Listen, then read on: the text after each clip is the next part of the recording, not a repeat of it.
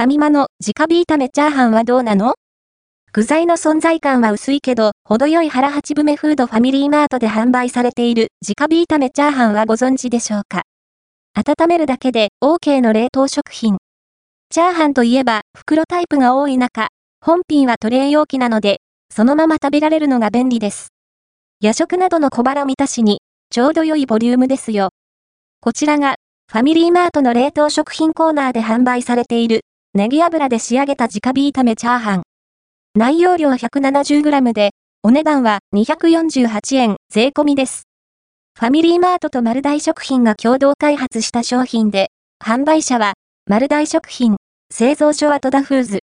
ファミマの冷食チャーハンとしては、他にも、ゴロッとチャーシューの極うまチャーハン、エックスオー ジャン香る五目チャーハン、札幌純連監修チャーハンなどがありますが、それらは袋タイプ。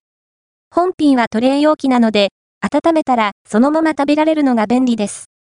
調理方法は、凍ったまま、蓋を点線まで開け、電子レンジ ごひゃくワット で、約さんぷんじゅうごびょう加熱すれば出来上がり。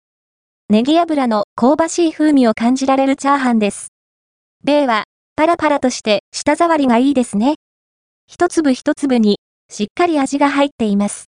たっぷり入った卵の、ふんわり食感も嬉しい。ただ、味わいとしては無難で普通という印象。小さな赤いかけらは、チャーシュー的なもののようですね。紅生姜かと思った。原材料を見ると、魚肉練り製品、チャーシューの文字が。正直、小さすぎて、味もよくわからないかも。ネギ油で仕上げた直火炒めチャーハンは、ボリュームはそこそこあるので、お腹はそれなりに満たされます。が、味的にはそこそこ無難という印象です。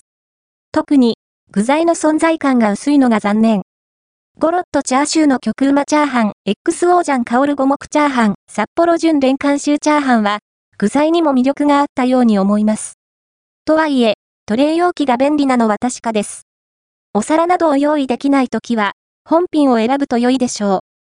カロリーもチェックしておきましょう。